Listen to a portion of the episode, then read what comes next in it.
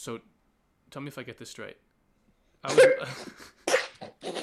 we, I, I literally spat.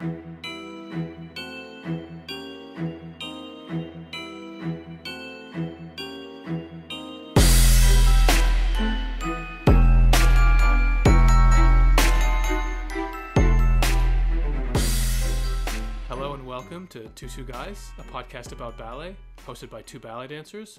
My name's Keelan. Uh, on this episode, Adam's not going to be with us, but we have a special guest in his place, Christopher Rudd. Hi, Chris. Hey, it's Keelan. How are you doing? Good man. Thanks for having me. Thank you for being here. I Uh, appreciate it. Chris and I know each other from Alberta Ballet, which was my first job at my first company, and we were roommates for the one year that we worked together. We lived together as well, Facts. And so If I'm not mistaken, I think I was your first roommate as an adult. that is Uh, correct. You have the honor of being the first human being I ever cohabitated with that wasn't like my family. and it was an honor. Let me tell you. Why don't we get a little bit of background on you? Just kind of basically read off your resume type thing so people know where you're from, where you've been. Well, I'm a Jamaican-born choreographer and dance maker now. I was born in this in Jamaica, moved to the States when I was not yet four years old. I learned, uh, I became a ballet dancer through the auspices of the Thomas Summer Youth Ballet, four summers at Dance Studio of Harlem, summer intensives. I was a founding member of the Carolina Ballet. I danced for Le Grand Ballet Canadien de Montréal. I danced for Cirque du Soleil, and I spent. I got injured with Cirque and spent um, a part of a season with Alberta Ballet, where we met, um, trying to recover from the injury as well as regain my love for dance, which was incredibly hard because that company was not my cup of tea. Um, uh, but it did allow me to meet some awesome people, including you. Um, and but it did make me like want to retire from company life, move to New York, freelance for a while, and see where the next adventure uh, led me, which was actually to um, starting my own company, RudduR Dance. Um, and now I am a, the director and choreographer for a contemporary ballet company that uses contemporary ballet and contemporary circus to try to better the world through dance. Yeah. Okay. I dig it. The company is RudduR Dance. Yes. R U D D U R, which is a palindrome of my last name. Yeah. And it also, the rudder of a plane or a boat gives direction to. Yeah. So it's the rudder, but it's spelled with a U because. Yeah. Was that? It's a cool palindrome. Thank you. Yeah. It was my sister's idea. She keeps on threatening to sue me like for the name or for the credit. And I was like, all right, you know what? Yeah. There's not enough funding in the arts for her to really get like a lot out of you, but Well, Um, I feel like we all see a future for me where like I'm I become like a billionaire through this. I don't know why, but like that's like the clearly where I'm going. yeah, Um, I can tell. So you went to school for what kind of your standard? You started at 10. When was your first job? How old are you? I I have a summer birthday. Uh, I believe I just turned 18 with my first job, Okay. which was strange because I I didn't um, plan on being a dancer. Like I like the plan was move to America, join you know, go to school, get a become a doctor, a lawyer, and and whatnot, not ballet. Um, so breaking to the, breaking into my family that I was turning down the scholarship to actually dance was a very difficult thing, and it was the first in a line of difficult truths I had to share with them. like, and um, yeah, but I I deferred my scholarship for a year from Butler University, and I was like, oh, let me just try, you know, seeing what this dance thing is all about. And that first show was incredible. Like when people started clapping for me, I was like, you know what? like, I think I could do this, and I think I should. So this is Carolina. Yeah, in Raleigh, North Carolina. um, I didn't plan on dancing, so I didn't audition for companies. I didn't do that whole thing, and I didn't learn what the what the social expectations and the, the expectations at all of what it was to be in a company. I just my my I love to dance, and I was given the opportunity to have like world class training and like I was really competitive, so I was like, I must be the best wherever every room I go in, and so that was like the like I just wanted to be the best. Like that was the driving force. And um, this is in school. You felt this way as well. Yeah, yeah, of course. How'd you get the job in North Carolina then, or just in Carolina? Honestly, my uh, one of my teachers came up to me and asked me if I wanted a job, and I was I, I was. And you were like, "This is how it's going to be forever." No, like I, I. You're just gonna come up to me. I thought he well, the yes and no. He, I thought he meant at McDonald's. And I was like, why would you ask me that? Like, no, I'm good at school. like, why would I? And he was like, no, a dancing job. And until then, I never actually considered You're it. like, dancing at McDonald's. like, no, no, no, not McDonald's. Like, like, couldn't get. Well, I never, I never fathomed a world where dance was actual profession versus a fun hobby Right. that um, brought me a lot of attention. Uh, and he said that one of his good friends is now the ballet master of a company they were starting in North Carolina, Oh, okay. and they're looking for people. And I said, okay, I guess you can come watch me dance. And then he came to watch class, and I was like, and he took it as well, um, Marin Boieru, and he was a really fantastic dancer. And, and then after class, he was like, "You're good. Okay, so we're starting a company. This is what we're doing. Da, da, da. Um, I'm gonna tell him that I that you should work here and da da. da. I didn't actually meet my first boss until day one of work, and when I walked in the room with dreads and like I don't like I, like I, I guess I was fat for a dancer. I don't know. He was just like, "Whoa, what the hell?" Okay. and I'll never forget the look when he saw me, and then um, the subsequent conversations about how I would need to change in order to fit into a ballet company, which was never a part of what my life was supposed to be. From Right. from So so All these questions kind of came like on the job. Like you Yeah. already prepared your answers for all these things inside. but also like how to how to not speak and how you know all of these d- different things that like that ballet is supposed to like beat out of you as a child if, Right. if that is your intended profession i just Yeah. i didn't even know that i wasn't supposed to be like all right i'm like i need to have a five or like i didn't know like we were supposed to not talk and all of this stuff like except for while you're actually dancing that makes sense but my opinion and my ability to speak in a, in a room was something that was never was never beaten out of me that so So your relationship with leadership, Mm. right, with directorship, is that something that was uh, often or always contentious, or did it really just come and go? It depended on the circumstance and the person. Person. I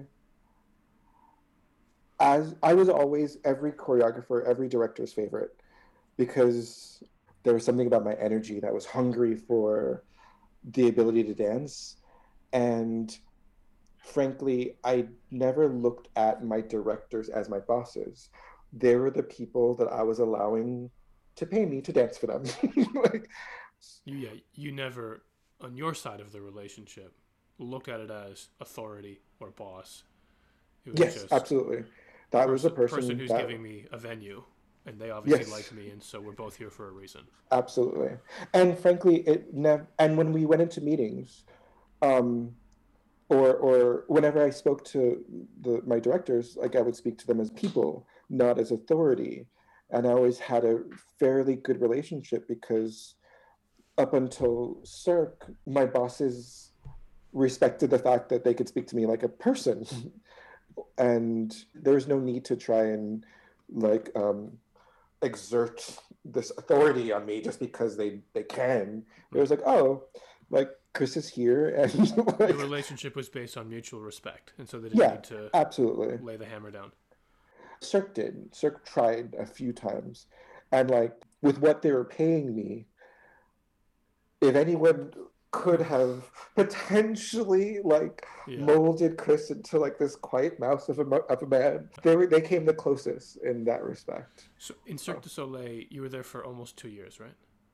Uh, almost three years actually. What did you do there? Because I would guess a lot of people listening haven't worked for a circus, and so what's that like? Because you didn't go there as a circus performer; you went there as a dancer.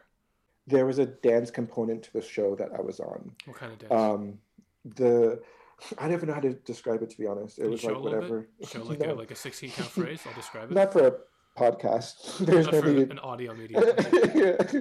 But um, like I moved around, and there a lot of it was improv. So it was just like, you know, there were times where, okay, Chris, this is your chance to like, to take the stage, and um, and so like I would do everything that my body had the capacity to do, to make the audience say wow, and there was an athleticism to the way I performed. It was like, all right, you have three minutes, go. And there are times where we're, we're dancing with fire, or we're dancing in, in on like um, on like a cityscape, or all of those things. And um, most of what we did was improv. And when it was time to like do the choreographic parts of the show, it was just like, really, I'm actually ashamed of what I'm doing. Oh, okay, but when it came to like the improv, like that was the time that you know it's when you got to be free, there. be creative. Yeah, yeah, I can understand the impulse to run away and join the circus in China. in China. Yes, so it was in Macau, China, which is I haven't been, but from what Hmm. I've heard from you and just from life, uh, it seems like it's a pretty unique place to go to. I missed it. Yeah, it was. It was. I remember because I I had my dog there as well. Rest in peace, Bob. Who um, when our when we would go on walks, like every new uh, alley was this new adventure and this new new um, new possibility of this Asian beauty, like with with like history, but also like um, something so foreign to what my eyes are used to seeing. Uh, so it was really great to live there, and the ability to travel from there was also quite impressive. And I just think of Bob in Macau from a dog's perspective. The smells must have been so different from what he was used to. 'Cause he's like, what? There's like the, the, the, the food vendors would be so different than the ones in the states and uh, in Canada. So and for the most part, by the time he moved here, he was so well trained that he, he was off the leash and would explore like on his own in a way that like like you lucky. Yeah, he was a pretty lucky dog in in, in that respect. you had your back operation in Hong Kong. You came, you got a job via DVD, which is such a rare thing that a director, at least that's what everybody says.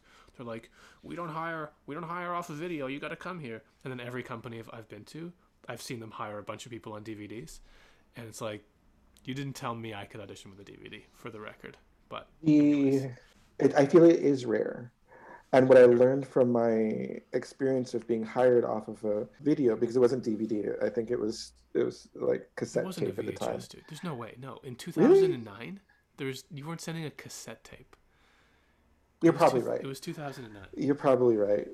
Um, but I don't feel like it was oh, whatever. It was off video. Um, the company hiring off of video must be in a place of desperation, and that place of desperation must be for a reason. That is all. I'm saying. like, I've seen it happen at least four times, Mm. and every single time, the director like somehow the the fit wasn't good. Like because you didn't get to see Alberta and meet the director and see the team, when you got there, there was a shock of like, oh wait, this is how it's run here, and for them, there was probably something in their own way, right? And so right away, there's that conflict. yes, absolutely. You like guys I, didn't jive, you and Alberta. not at all, not at all. I wish everyone the best of luck in their endeavors. However, Yeah. Yeah, or something. I haven't gone into like my Alberta ballet story yet because it was a it was a mess, man. It was so rough. Um, at times there were there were moments of extreme roughness, and that will be covered uh, a little bit later on. But um, in our conversation, or, or in a in a in, in, a- later episodes, we'll go into the see. why um, and the what happened there. But you and I can both agree that wasn't the perfect place for us to land. I will say that I had a hard time with Cirque because for the first time in my life, I was a human prop and not an artist. And at least that's how I felt. That was my interpretation of it. And I had a hard time with in Alberta because the I didn't even feel like a human. like, and I was already a man. The idea that someone believed I was less than at any point in my life was I was always going to be a place of contention. But for the most part, I had always been able to, even at Cirque, speak to the people uh, sitting across from me, who I was gracious enough to let them pay me to do what I have to do. We've always been able to to converse in a way that a human was talking to a human. You know the needs like okay as a human i need these certain things. And you as a human also need those things.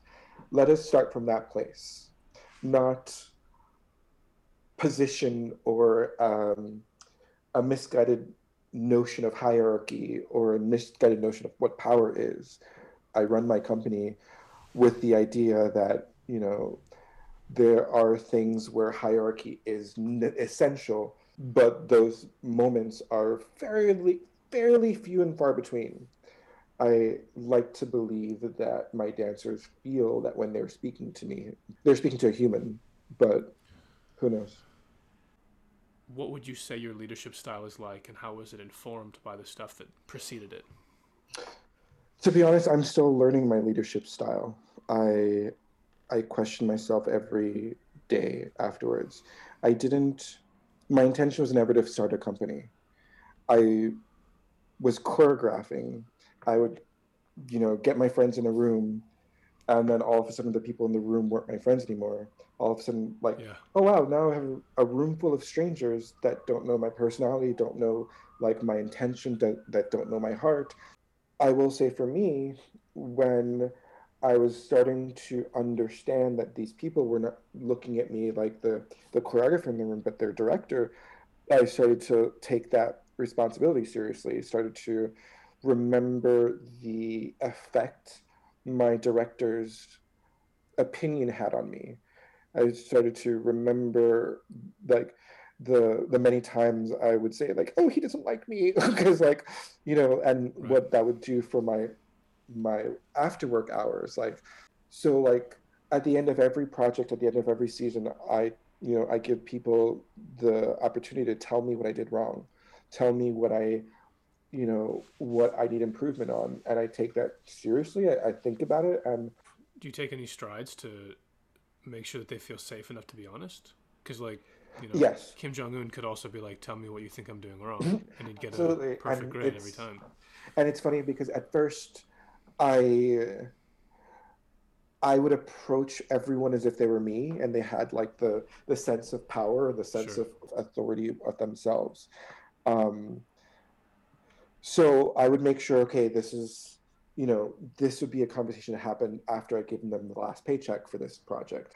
We'll either work together again one day or we won't. There's no fear. But i've taken extra steps. I've um uh, i had a conversation with a dancer uh, a couple years ago that you know shook me because the entire time I work with my artists, I, I, I invite them and I request that they use their voice with me because there, there's only so much I can see and do and feel of what they're going through as a performer. Um, but this this dancer told me that she was being traumatized by the role that I was asking her to do, and I was looking at her trauma and thinking, wow, this dancer is, you know, reaching the heights of what it is to be a performer. Like she's like bearing her soul and like not knowing that oh she's actually bearing her soul and she's not okay.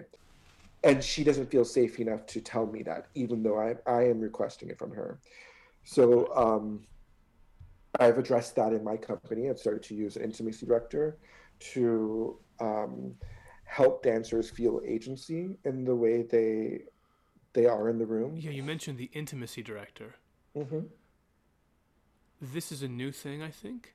absolutely especially in dance My understanding is that an intimacy director might be there in the room for the uh, choreographer or the you know the setting of a romantic scene. Are they also just there to help kind of facilitate conversation in other moments? In your company, what does it mean? When my intimacy director, Sarah Lozoff, and I were trying to find ways of bringing intimacy direction into the dance world, we had a long conversation, many conversations about the the culture of dance and what needs to be um, revisited for lack of a better word like what needs to be like dismantled what needs to be addressed. Things like communication ownership. Absolutely. Going into and out of character what it means to to be um, a, a good artist. Like they're they're in my in RudduR dance like it's not yes and which is usually the badge of a good artist. We'll take the yes and? I'm not against it but if you can say no but it means you have thought about it. Yeah. you have addressed what why you were saying no. Like and you're engaged in a way that um, i actually love to have in my room. What, like and frankly that's the type of dancer i was. Uh, like oh that hurts but you know what? What if i did this? Like oh what you know what i mean? Like someone that's bringing us bringing me ideas and and um, that's actively engaged in the scene that we're making, the characters that we're developing, and what we're communicating to the audience. It's so, it's I, I love that way of working. When I saw that you were starting your own company, the first thought was, oh yeah, great. Chris is born to be his own boss because he doesn't love having a boss, right? And now he gets an opportunity to to test his own theory, like test his his idea of what leadership and direction should look like, right? And I find that I also don't like being a boss, and I don't think of myself as a boss. I understand that the company's mine. I understand that people might view me with a certain amount of um, power. In, in like I do have the power to fire or hire clearly, and you know I pay but when i'm in the in the space to create. We are we are colleagues we are teammates we are like they're like i give everyone the ability to veto an idea because i'm like sometimes it's not my best work. And if you if if you're too afraid to say ooh actually chris is that good? Like then one day the critics will say that's not good. Yeah. you know what i mean? Like um the difference between like leadership being this is about me or leadership as an act of service, right? Mm. A position of service, giving back. It seems like from your describing of it, it's a difference between uh, are we here to serve someone else or are we all here together to serve some common goal? Mm. Mm. And so if we're all here together, then if somebody has an idea, maybe it's the apprentice or the intern but he's able he has just as much of a voice as you do i mean you make the decision at the end absolutely. Right? but absolutely. everybody is on the same playing field in the sense of everybody should be empowered to contribute and mm. speak their limitations speak their their traumas speak their their worries their discomforts but to voice those. A part of receiving no isn't knowing why.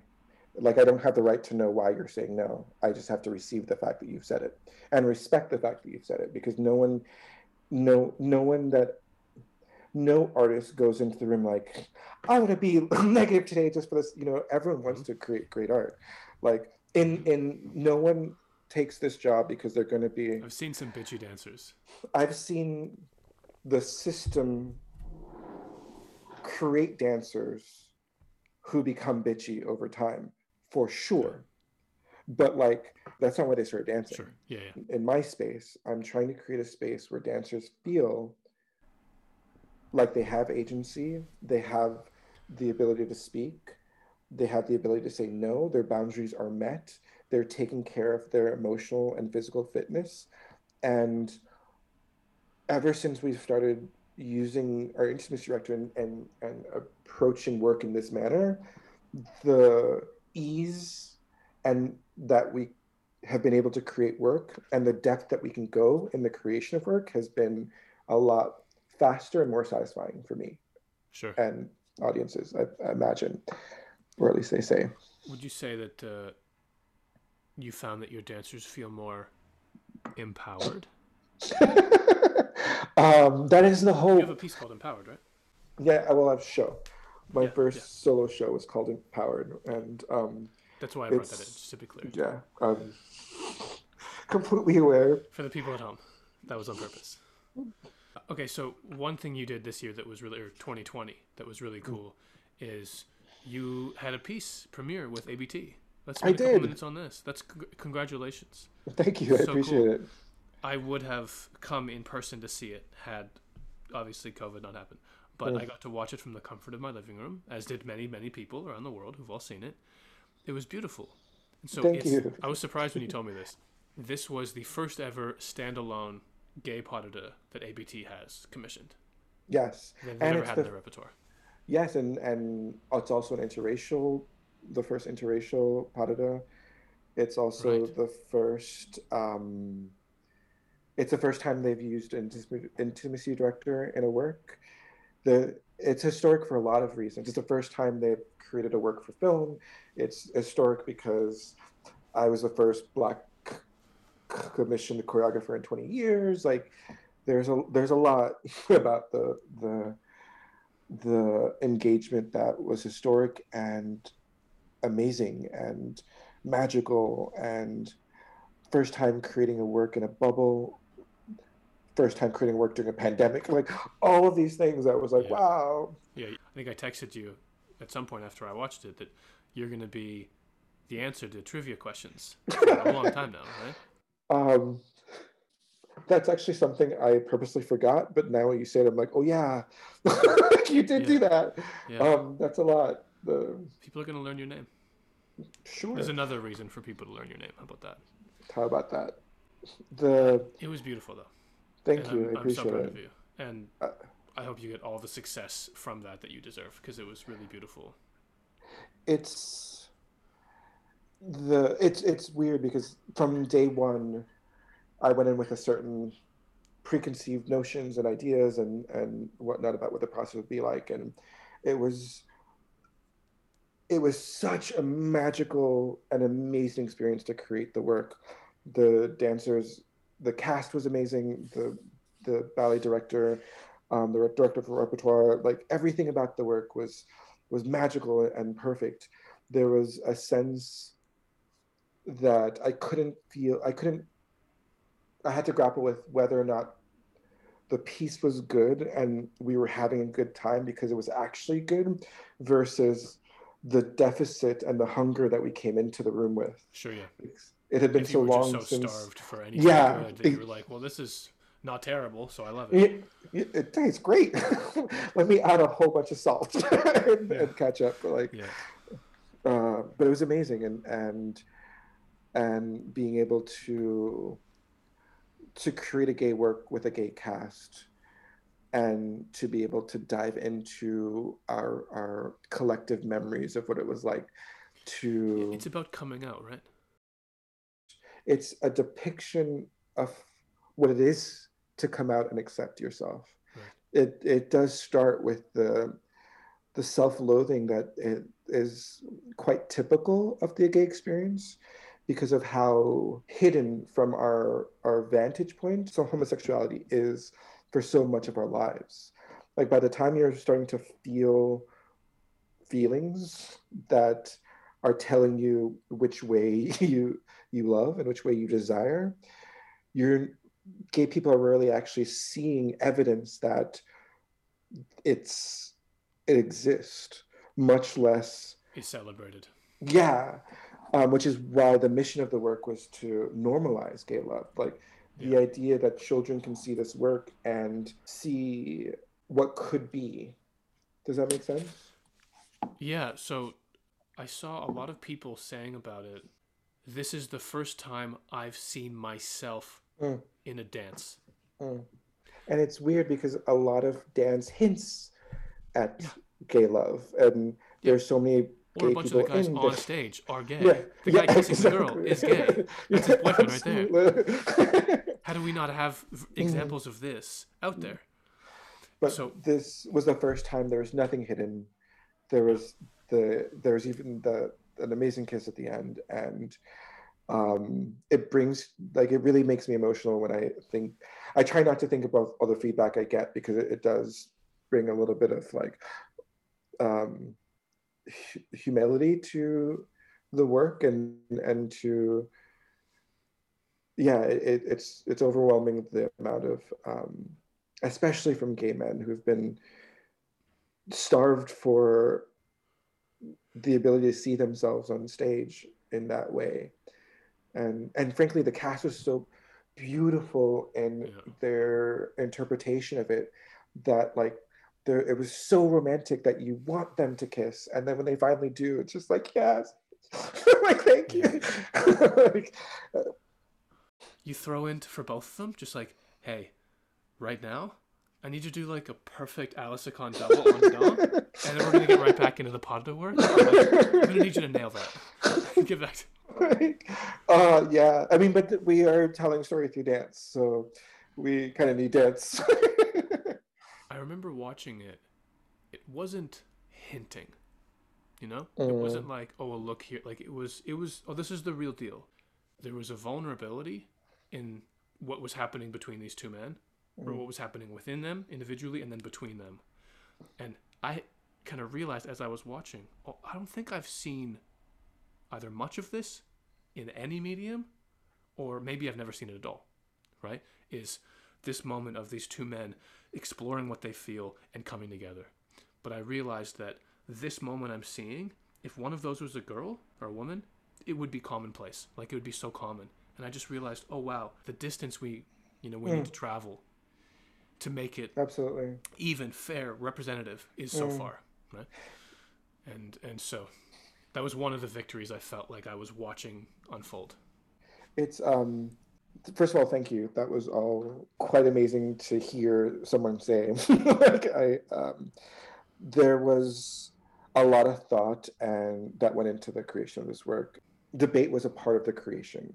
Being able to have the artists themselves and sarah the artistic director as well as the rehearsal repertoire nancy rafa defend the piece came from the hours of conversation and you know the hours of okay now go do homework and come back the next day with like you know with um, your thoughts um, giving them agency to say i think my character would want this. And i think that not only my character but who was our intended audience? You know we we asked so many questions of ourselves during the creation of the work that i i'm i'm glad to see that the process of making the process that we put into the creation of art has a direct and equal effect on the spectator of said art. Yeah, and I find the more naked and truthful I am during the creation process, the more impact it has. Now imagine not just me being naked and truthful during the creation process, but all of us. Like I'm very collaborative in the sense that you, if you're in my work, your voice is in the work. You're doing my steps because, like, like sometimes I do, do need you to get on your leg and do that perfectly executed as turn, on and on. But um, because it's my work, but we are telling a story, and we are telling the same story. Um, and I will say, when it comes to how I like my work to be viewed, like it's not supposed to be presented to you, and you're the spectator it's as if you're walking down the street and you can see inside someone's apartment and they're living life. The truth of the life you would live if no one was watching is still what you're displaying when you're interpreting my work. And it takes a lot of, um, I ask a lot of the artists that work with me. I wonder if I would have enjoyed working for myself because, yeah, I am demanding, and I don't pay that well either. because I can't yet. Mhm. Um, but the truth is, the way that people have always felt the need, they felt compelled to express like what the work meant to them, has been such an an honor, and it's so humbling and so. Um, it's such a, a satisfying feeling when even now digitally which is something i didn't because the touche was um, I also directed the film of it and Okay. was a part of the editing process as well. And it was something that I didn't, I had no evidence that through the screen, the intimacy and the, the authenticity of the work would be Would felt. Yeah, yeah. I was like, okay, I've been working on the stage for all of this time. Will it, would, is it something that um, can translate to film? And the fact that did as well as it did was quite um, surprising and astonishing and and amazing, amazing. I I'm still getting comments and it's it's weird.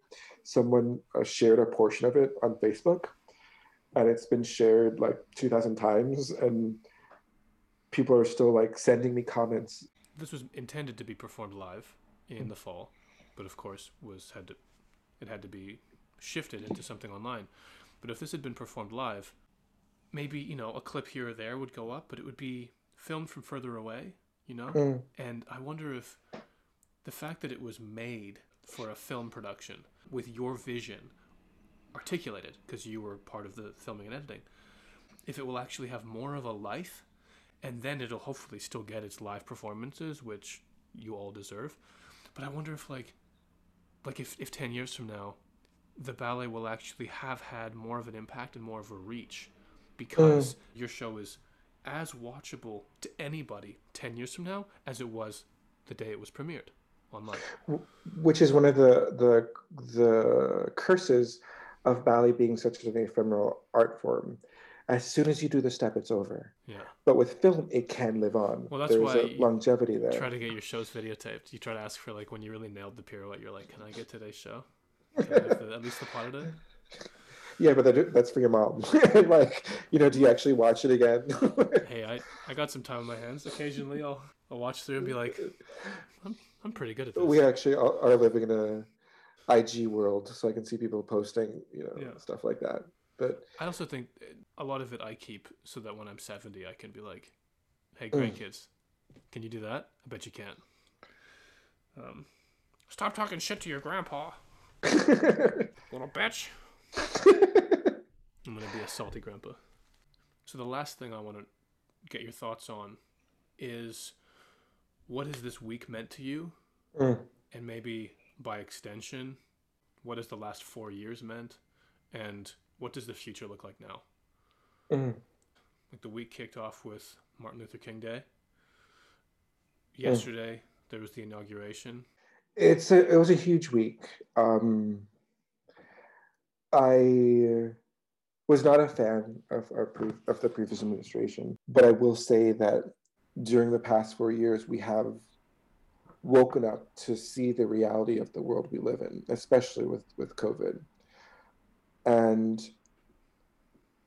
81 million people voted to not have that guy in power, and that's what I I'm focusing on. I'm a little worried, if, clearly, with um, with Biden. Although I he was always my man. I was always going to be the person. He was always going to be the person I voted You're always for. riding with Biden. Always.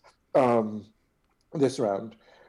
Um, but I want to make sure this call for unity isn't unifying on a sinking ship. And I feel like COVID taught us that there were inequities that were killing us slowly in the best of times and killing us quickly in these worst times. I live with great hope, but also great concern that we'll be trying to get back to a place that was already broken and not learning from the last year. It was quite emotional watching the vice president get sworn in. And I realized the founding fathers could not have conceived Mhm. of this moment where the first Latina Supreme Court judge was swearing in the first black female South uh, um, South Asian woman for the vice presidency of the United States of America. It's not like I couldn't imagine it. It was I got chills again. inconceivable. And it was it made me want to cry. It made me really proud to be American. It made me really proud of the people that woke up based on the last four years. The people that that organized and worked, that shared memes, that like that that you know called out their families and friends and and said enough is enough. And I hope that energy doesn't stop just because there's another old white guy calling for unity and calm uh, in the highest seat in the land now. An old white guy whom I respect and I admire, and I was I was riding with, and I actually had the privilege to perform for him, even though it wasn't very intimate, um, with the at the opening ceremonies of the Vancouver Olympics in 2010. Oh yeah. it was supposed to be Obama, and then this guy showed up. I was like, fine, like, America, USA. Yeah. it's wild how the I want to say lunacy of what's hmm. happened the last few years by this this regime that is no longer in power. The degrees they've gone are so cartoonish. You know, you've got Rudy Giuliani farting and leaking stuff from his face, and just like really throw a dart at anything they this administration's done. Whatever it hits, it's probably cartoonishly bad. And the cartoonish element, the, the like the, the extremes, is so storybook. Mm. Right? So you think of we had this beloved man come in, uh, Barack Obama, first ever black president in the US, a beacon of hope for the world, soft spoken, presidential, wonderful family. Swings really, really hard to the other side with the administration that comes in 2016. And then now they've been across the board, you know, beaten down, and they're scuttering off. And it's so if you look at it like like how different is this from the end of every episode of Care Bears when the bad guy loses or the episode of He-Man when Skeletor loses and him and his all of his little goons scuttle off back to their base. And you go, Next time, catch it. Exactly. And you go, That's great. The good guys have won this episode, but mm, they haven't solved the problem and that's what it looks like to me is all of the stuff we've been watching for the last few years all of the stuff that led to that took a really long time to build up and it's all still there mm-hmm. right this is nice that that there's some order being restored mm-hmm. but to me y'all south of the border us up here and then virtually every country has a lot of work to do because all of this stuff is just human nature like it's mm. in our nature to have to face these to fight these battles on an internal level. And if we don't fight them on an internal level or address them on an internal level, we end up addressing them externally because then they become manifest. Right? Interesting. I um I hear you and I think the absurdity and the cartoonish nature of the last regime because at this point, if you can't see what is wrong, then you are willfully. It's not because of the conditioning; it's the willfulness of um, of your desire to not see. Does that make sense? Um, like I feel like at a time when the world was paused, we all watched something that shook us to our being, and and later after seeing George Floyd's murder and understanding that he was screaming out for his mother who had been dead was like nope we can't let this stand there was nothing to distract us from the the horror that those eight minutes meant for us and for him. And if you the people that can't start questioning start seeing and start connecting the dots of the of what black people have been saying for a long time already and fighting against it is because they are their privilege is something they want to hold on to and are afraid to let go of it's also the letting in of a massive amount of pain that is unfathomable and it's like if somebody has the option to just take the red pill or the blue pill. Yeah, exactly. mm. I saw something that said, until white people realize that white supremacy is a white issue, mm. Mm. It's mm. not going to get fixed. And it was like, there it is. That's it. Mm. That's it. Absolutely. The idea that white people are very good at using it to their advantage when the time when the time comes like the ease in which um, the woman in Central Park was like, "Oh, you know what? I'm gonna tell you you're black because I can. I have that power. I know how to do it. Yay!" it was quick, bam, bam. But to dismantle, I was like, "Oh, I'm helpless. what can I do?" And you change the mindset before you can change the behavior, right? Mm.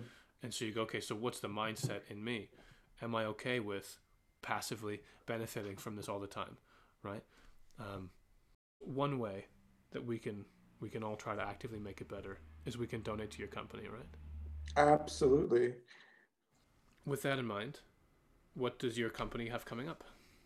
Well, we're holding auditions to start again soon. We have a planned 15 weeks of work that um, to help us with the development of Witness, um, which is uh, a three-part depiction of the African African American March towards equality. Um, we have 15 week, weeks of works planned, but only funding for the first six weeks. So we're looking for support to take us the the whole way there. Um, we're in the middle of of, um, of the audition process, which looks very different with COVID, but but uh, anything you guys can do to donate and support RudduR Dance via our Instagram at RudduR Dance, or you can visit our Facebook page or our um, website, R-U-D-D-U-R, dance, D-N-C-E.com forward slash support. Um, donations are tax deductible and we are, we make great work and we happen to have a great mission, which is to better the world through dance. Absolutely. Everybody go check out RudduR Dance on any of the socials. Uh, Touche is no longer on YouTube. Did they take it down? They did take it down. Um, I'm hoping they put it up again one day. Um, Remind me the dancers' names. Calvin Royal is one of them.